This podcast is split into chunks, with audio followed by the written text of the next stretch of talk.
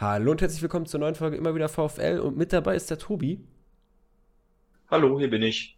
Und ich melde mich am Anfang direkt erstmal mit einer kleinen Entschuldigung dafür, dass meine Mikrofonqualität vielleicht nicht so gut ist wie sonst. Wenn sie besser ist, dann weiß ich auch nicht. Ich bin zurzeit im Urlaub, deswegen habe ich ein bisschen andere Bedingungen. Mein Laptop-Mikrofon hat auch noch versagt. Ich hoffe, dass es trotzdem so passt. Richtig, das ist doch mal ein Satz, den du jetzt zeigst. Alles für einen Podcast. Hätten mal die Jungs am Freitag so viel Einsatz gezeigt beim Spiel, dann wäre das Ganze natürlich auch anders ausgegangen, das 0-0, aber da kommen wir später hin, denn als erstes, wie gewohnt, die Ergebnisse vom Wochenende von den anderen Teams.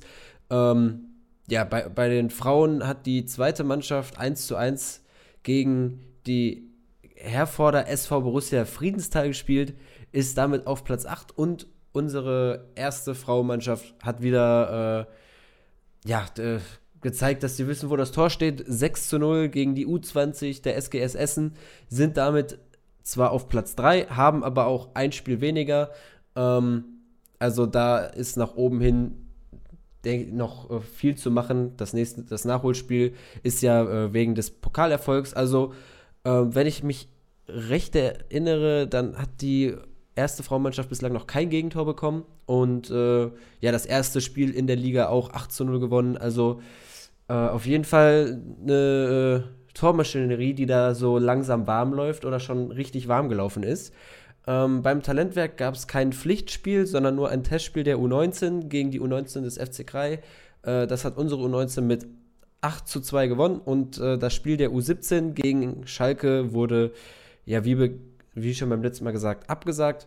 Und gerade eben habe ich schon gesagt, die Profis haben sich von dem anderen VfL mit 0:0 getrennt. Ja, leider. Ja, also die Chancen waren da, aber Tor hat man nicht getroffen. Genau, also wie schon im letzten Heimspiel wieder nur unentschieden zu Hause, was auch die anwesenden Fans sicher geärgert haben muss. Also, ich weiß nicht, wir werden ja gleich noch ein bisschen tiefer über das Spiel sprechen. Am Ende sind es wieder irgendwie 2 Punkte, die man mehr hätte haben können, auf jeden Fall, ne? Woran es gelegen hat, kommen wir jetzt gleich, denke ich mal, noch zu. Ich weiß nicht, die erste Halbzeit war ja eigentlich dann, also am Anfang, eher schlecht, ne? Also da war Osnabrück deutlich besser im Spiel, zumindest war das mein Gefühl. Und, danach kamen wir aber besser rein und haben dann auch einige Chancen uns erarbeitet. Ja, das stimmt. Also einmal der Schuss von Pantović, der mit einem starken Reflex abgewehrt wird. Dann, keine Ahnung, ob das jetzt schon bei Zolli ein Torschuss war oder ob er da wirklich Gambula gesehen hat. Unterstellen wir ihm einfach mal, dass er Gambula gesehen hat, der dann den Ball an den Pfosten grätscht. Und auch ansonsten wurde man da eigentlich wieder besser, hat die Chancen gehabt. Eine von den beiden muss eigentlich reingehen, von den beiden genannten Chancen. Aber kriegt die Kugel nicht so richtig ins Tor hinein, was dann halt auch irgendwie ärgerlich ist, weil das halt auch wieder so ein Spiel war, was du hättest gewinnen können müssen eigentlich mit der Qualität, die du auf dem Platz hast. Ja, das auf jeden Fall. Und ich meine, also gerade zu Hause sind solche Spiele eigentlich wichtig, dass man sie holt und eben dementsprechend auch die Leistung auf den Platz bringt. Was halt das Problem einfach war, ich meine, über Tore müssen wir ja nicht sprechen. Die erste Halbzeit, da kann man am Ende nicht unbedingt zufrieden sein, aber man weiß zumindest, okay, man hat sich Chancen erspielt. Da muss man jetzt dran anknüpfen. Und dann kommt die zweite Halbzeit und die war für mein Gefühl deutlich schlechter als die erste noch, was die an die eigene Chancen Erarbeitung anging. Also hat man das überhaupt nicht, also den guten Weg, den man dann, ich sag mal, zur Mitte oder nach dem ersten Drittel der ersten Halbzeit eingeschlagen hat, hat man in der zweiten Halbzeit überhaupt nicht weiterverfolgen können und sich überhaupt nicht mehr so richtig Chancen erspielt. Klar, ein paar Szenen gab's noch, aber ich erwartete eigentlich mehr in dem Heimspiel, dass man dann eben in der zweiten Halbzeit auch mal zeigt, dass man das Spiel unbedingt gewinnen will. Und das war eigentlich klar, natürlich waren ein paar Versuche dabei, aber so richtig habe ich das nicht gesehen. Ja, das stimmt. Also es wirkte sehr ideenlos dann. Und da können wir ja dann auch jetzt schon drauf zu sprechen kommen. Da hat es dann ja nicht nur mich, dich wahrscheinlich auch, sondern ganz viele andere auch gewundert, dass unser Coach so spät erst gewechselt hat, denn die Leute, die er dann gebracht hat, mit Blum und dem Debüt von Novothny und Eisfeld, die haben dann ja nochmal Schwung reingebracht in die Offensive. Blum und Novothny, die haben ja so oft, da sind die Flanken dann angekommen, also da kam dann ja nochmal richtig was rein, aber die können dann ja auch in den 15 Minuten, in denen sie auf dem Platz sind, klar, da kann was passieren, da kann der Ball dann noch ins Tor gehen, aber das war ja nicht erst so dann ab der 70., dass du das gemerkt hast, sondern du hast dann ja wirklich schon gefühlt die ganze zweite Halbzeit gemerkt, dass da irgendwie so wirklich diese Idee nach vorne fehlt, und deswegen ist das für mich unverständlich, warum erst so spät gewechselt wurde. Und Thomas Reis wurde danach ja auch darauf angesprochen und er hat den Fehler ja gar nicht, also er hat da ja gar nicht richtig drauf reagiert oder hat auch gar nicht das hinterfragt, ob das vielleicht falsch war. Ja, also das hat mich auch echt überrascht. Ich hätte auch in der 60. Minute schon mit dem Wechsel gerechnet. Zumal es ist ja nicht so, dass wir auf der Bank eben, wie du schon gesagt hast, wir konnten ja nachlegen und die reinkamen, haben auch was bewirkt. Es ist ja nicht so wie am Ende der letzten Saison, dass man eben keine Option hat offensiv. Wir hätten ja eben, wir haben Blum gehabt, wir haben Novothny gehabt, wir haben Eisfeld gehabt, die das Ding ja dann auch belebt haben. Also Blum hat, ich weiß nicht, eine Viertelstunde oder was war auf dem Platz, wie viele Flanken hat der Mann geschlagen? Natürlich kamen die nicht alle an, aber allein, dass mal einer die Initiative ergreift, versucht vorbeizugehen, die Dinger in 16er pölt. Ich meine, anders kannst du ja kein Tor schießen, wenn es nicht mal irgendwie zumindest versucht. Und da hat er ja dann schon Impulse gebracht. Und auch Novothny hat natürlich noch nicht viele Szenen gehabt, aber muss ich sagen, war ich positiv überrascht. Aber zumindest war befriedigend der Eindruck, den er gezeigt hat. Ich meine, glaube ich direkt, ich weiß nicht, ob es seine erste Szene war, wo er dann mit der Hacke das Ding knapp vielleicht 1 Meter übers Tor legt, wo ich schon direkt dachte, oh, also wenn der jetzt reingegangen wäre, das wäre natürlich ein perfekter Einstand gewesen. Ja, da dachte ich mir auch so, wenn der jetzt reingeht, dann hat halb Twitter danach wieder Novothny als Profilbild. Also das war schon, oh, okay, so ein Wow-Moment. Ja, auf jeden Fall. Und auch ansonsten fand ich, er war sehr engagiert, hat versucht, Kopfballduelle zu gewinnen, Bälle vernünftig abgelegt. Also natürlich kann man jetzt nach 15 Minuten nicht beurteilen, wie viel der Spieler jetzt im Rest der Saison irgendwie noch geben kann, aber zumindest war es ein für mich sehr positiver Eindruck, den er hinterlassen hat. Ja, er hat auf jeden Fall Werbung für sich selber gemacht und gezeigt, dass er halt dann doch auch mal eine Alternative ist, wenn Gambula in einem Formtief ist, was ich jetzt auch gar nicht sagen möchte, dass er es jetzt aktuell ist, wie es halt, wie du es danach ja auch oft auf den Social-Media-Kanälen gelesen hast, wo dann auch gesagt wurde, ja, lass den für 500.000 jetzt noch vor dem Ende der Transferperiode verscherbeln, der kann doch eh nichts. Also da denke ich mir, was soll die Scheiße denn? Das ist erstmal der eigene Spieler, der dann offenbar auch noch im Stadion ausgepfiffen wurde, wo applaudiert wurde bei der Auswechslung, wo die Leute sich darüber gefreut haben, über die Auswechslung des eigenen Spielers. Musst du dir mal vorstellen. Weißt du, es ist ja auch nicht so, dass er die ersten 2 Spiele schlecht gespielt hat. Er hat in den ersten 2 Spielen zwei Torvorlagen gemacht und ich habe ja auch hier schon gesagt, dass dass man eine positive Entwicklung bei Gambula erkennt und auch im Gespräch mit anderen VfL-Fans wurde das auch von denen gesagt, dass man da schon sieht, dass der viel mannschaftsdienlicher geworden ist und wenn er dann halt mal ein Spiel nicht so wieder spielt, ey, ganz ehrlich, der Typ ist noch jung, der ist, okay, manche würden sagen, ja, der ist ja doch gar nicht mehr so Anfang 20, so 21, dann ist er noch jung. Der ist trotzdem noch ein junger Kerl, der hat noch viel zu lernen, der hat ein großes Potenzial. Und dann den so auszupfeifen und auch in den sozialen Kanälen so fertig zu machen und zu sagen, ja, komm, der muss weg, der kann doch eh nichts. Also da frage ich mich, was sich manche Fans da irgendwie denken. Auch sowieso, was du jetzt nach diesen Spielen liest, da hast du das Gefühl, es ist die Weltuntergangsstimmung. Wir würden auf Platz 18 stehen. Aber klar, es ist nicht alles super. So, man hätte das Spiel gegen Pauli gewinnen müssen. Gegen Osnabrück hatte man auch die Chance. Man hätte hier mit 3 Siegen aus 3 Spielen stehen können.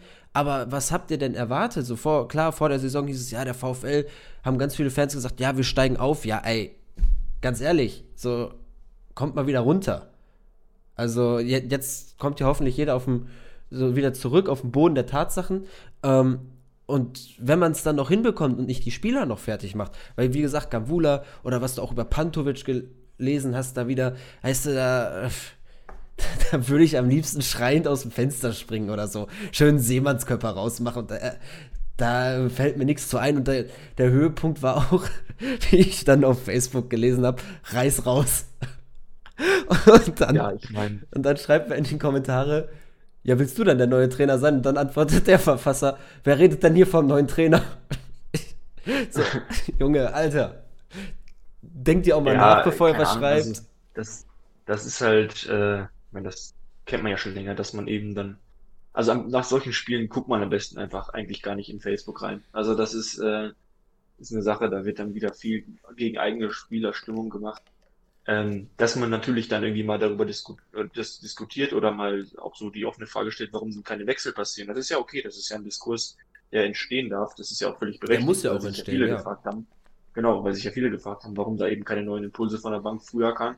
Aber dass man einen eigenen Spieler so runtermacht, finde ich, ist auch unter aller Sau. Also ich meine, kaum. Klar, Gambula hat jetzt noch kein Tor gemacht, super, aber er hat eben seine 2 Vorlagen gemacht und dass nicht jedes Spiel perfekt läuft, das hat man ja auch bei den anderen auf dem Platz gesehen. Suarez hat auch kein glückliches Spiel gehabt, hat häufig also kleinere technische Fehler drin gehabt, die der sonst nicht hat. Und das sind halt so Sachen, die dann am Ende auch dazu führen, dass man so ein Spiel halt nicht gewinnt, weil eben nicht alle Aktionen sauber passieren, sondern man eben dann auch mal leichte Ballverluste hat oder irgendwie unnötigen Einwurf herschenkt. Und am Ende muss halt alles stimmen, damit man den Sieg holt. Gut, gegen Karlsruhe war es ein bisschen anders. Da hat halt eben bei Karlsruhe nicht alles gestimmt, deswegen haben wir gewonnen. Aber, ich würde da jetzt, man darf jetzt einfach nicht zu viel darauf setzen. Also das ist blöd gelaufen, man muss es abhaken. Ich hoffe, die Jungs haben jetzt auch selber irgendwie, oder Reis nimmt aus dem Spiel wieder irgendwas mit, womit er die Mannschaft verbessern kann. Ich meine, immerhin hatten wir wieder, oder zum zweiten Mal jetzt nur die 0 gestanden, ist ja auch schon mal was. Und wir haben immerhin 5 Punkte nach 3 Spielen. Ich weiß nicht, letztes Jahr hatten wir 2, 1, ich weiß es nicht genau. Ein hatten wir. Wir sind ja auswärts in Regensburg gestartet, da haben wir verloren mit dem 3-1. Dann kam Bielefeld, meine ich, da haben wir 3-3 gespielt. Und dann mussten wir nach Hamburg und da haben wir, glaube ich, 1-0 verloren. Ja, das kann genau, da waren ja am Anfang die Spiele gegen die ganz oben standen, außer Hamburg, die da wieder runtergegangen sind. Kleiner Seitenhieb an der Stelle. Also insofern 5 Punkte aus das Spiel, klar, da wäre mehr drin gewesen, aber man kann damit zufrieden sein und ich meine, man hat jetzt in den nächsten 3 Spielen, glaube ich, 2 Aufsteiger, die man dann noch mal ein bisschen, wo man noch mal ein bisschen deutlicher zeigen kann, dass man der Herr im Hause ist und eben mehr Qualität im Kader hat und dann ist man hoffentlich gewappnet für die Phase, die danach kommt mit den ganzen vermeintlichen Top-Teams der Liga. Ja, also auch nochmal, um das mit Suarez darauf zurückzukommen, das ist nämlich auch was so, das hat mich total überrascht, also das bist du ja gar nicht gewohnt, so viele wirklich technische Fehler von so einem Spieler wie Danilo. Ich weiß nicht, ob er sich vorher irgendwie gedacht hat, ja, jetzt schaue ich mir mal was bei Tim Leibold oder so ab, aber Seitenhiebe nach Hamburg kann ich auch. Aber sollte er auf jeden Fall beziehungsweise Danilo, das wird nicht öfters vorkommen, ist halt nur unglücklich, wenn das in so einem Spiel vorkommt, wo auch die ganze Mannschaft dann so einen Durchhänger hat. Du hast gesagt, nächstes Spiel ist dann ja jetzt erstmal Braunschweig, die ja jetzt auch mit der Derby-Niederlage auch ein bisschen zu kämpfen haben. Klar, die wollen eine Reaktion zeigen, da kommen wir dann aber bei der nächsten Folge drauf. Ich würde jetzt hier aber auch gar nicht mehr weiter groß was zum Spiel sagen, weil 0-0, was willst du da besprechen? So, mir würde nicht mehr viel einfallen. Wir haben die paar Chancen besprochen und dann halt noch die Reaktion der Fans, die drüber war. Mehr ist ja wirklich nicht passiert. Genau, ja, also wie sagt man so schön, abhaken, weitermachen. Mund abputzen, weitermachen. Genau. Ja, okay, habe ich irgendwie 2 Sprüche kombiniert, perfekt. Kommen wir halt dann direkt weiter. Es ist natürlich auch sonst ein bisschen was passiert beim VfL. Wie gesagt, ist ja jetzt, gestern hat das Transferfenster geschlossen, da ist ja auch noch was passiert. Vorher aber noch eine kleine Info, denn im Stadtarchiv Bochum gibt es aktuell eine Ausstellung des Fanprojekts mit dem Namen Unsere Heimat, unsere Liebe. Das Thema ist die NS-Vergangenheit der Stadt, die Gründung des VfL Bochums und die Geschichte des letzten Fußballmeisters im jüdischen Verbund Schild Bochum. Wer also Zeit hat, kann sich das angucken, ist bestimmt sehr, ist ein wichtiges Thema und ich denke auch sehr informativ. Das Fanprojekt hat da bestimmt was Gutes aufgezogen. Das, was ich bislang so dazu gelesen habe, sind viele positive Rückmeldungen. Für mich ist das leider ein bisschen zu weit entfernt, sonst würde ich mir das auch mal anschauen, aber für die Leute, die da in Bochum sind, können da ja einmal vorbeischauen. So, dann kommen wir jetzt zum Transfergeschehen, denn da sind ja jetzt beim VfL noch zwei Dinge passiert. Einmal haben wir letztes Mal schon drüber geredet, Janelt, der Transfer ist fix und der VfL hat auch noch einen neuen Spieler verpflichtet, womit jetzt niemand mehr gerechnet hat. Den U21-Kapitän der serbischen Nationalmannschaft, Innenverteidiger Erhan Mašović ist jetzt ein Bochumer, Vertrag bis 2023, Rückennummer 4. Genau, ja, das kam gestern sicherlich noch überraschend. Also zum einen, dass es noch einen Transfer gab, wobei natürlich klar war, es könnte noch was passieren. Und zum anderen eben, wer es geworden ist. Also neben den, ich sag mal, einem Schipser und so ein paar anderen Kandidaten, die wir verpflichtet haben, auch einer, der Name wir wahrscheinlich nicht direkt jedem etwas sagt. Aber ja, es ist ein interessanter Transfer. Ich meine, das ist jetzt genauso wie mit den anderen Neuen, die man vorher, von denen man einfach nichts weiß. Muss man jetzt abwarten, wie die sich in den Kader reinfinden oder ob und wann die in den Kader reinfinden, ob sie Einsatzzeit bekommen. Aber der schließt auf jeden Fall noch eine Lücke im Kader, die da durchaus noch da war. Also er kann ja neben der Innenverteidigung eben auch wohl im defensiven Mittelfeld spielen. Das heißt, man hat einerseits da noch irgendwie einen brauchbaren Ersatz und zum anderen eben, da Vitali auch noch ein bisschen ausfällt, in der Innenverteidigung noch jemanden, auf den man zurückgreifen kann, falls eben Sperren oder Verletzungen wieder härter uns treffen. Und ich meine auch, das ist schon gesagt, Kapitän der serbischen U21. Das heißt, ein junger Spieler, der aber eben auch schon Verantwortung übernimmt, was, denke ich, auch eine sehr gute Sache ist. Ja, vor allem ablösefrei verpflichtet. Da kannst du nicht viel falsch machen. Soweit ich das auch gelesen habe im Transfermarktforum, halten wohl die Serben selber sehr viel von ihm. Ist wohl dann ein hoffnungsvolles Talent dort und scheint jemand zu sein, der gerne mal einen Risikopass spielt, was natürlich so als Innenverteidiger schwierig ist, aber wenn er da den Pass an Mann bringt, gut, das soll jetzt wohl nicht immer gut gehen, aber er ist ja auch noch jung, er kann da noch viel lernen. Solche Pässe sind halt auch wichtig für den Spielaufbau, gibt uns, wie Sesi so schön sagt, eine weitere Option. Und da kann man einfach sich mal wieder darüber freuen, dass so ein Spieler jetzt beim VfL spielt. Wie ich schon gesagt habe, ablösefrei, junger Spieler, Kapitän der serbischen U21. Das ist erstmal ein super Transfer, jetzt während Corona umso besser noch so einen Spieler zu bekommen. Auch ein Spieler, der recht jung ist, den man dann später mit ein bisschen mehr, wenn er sich gut entwickelt, verkaufen kann. Also der perfekte Transfer quasi für den VfL. Ja, genau. Also man kann es sicher nicht viel damit falsch machen.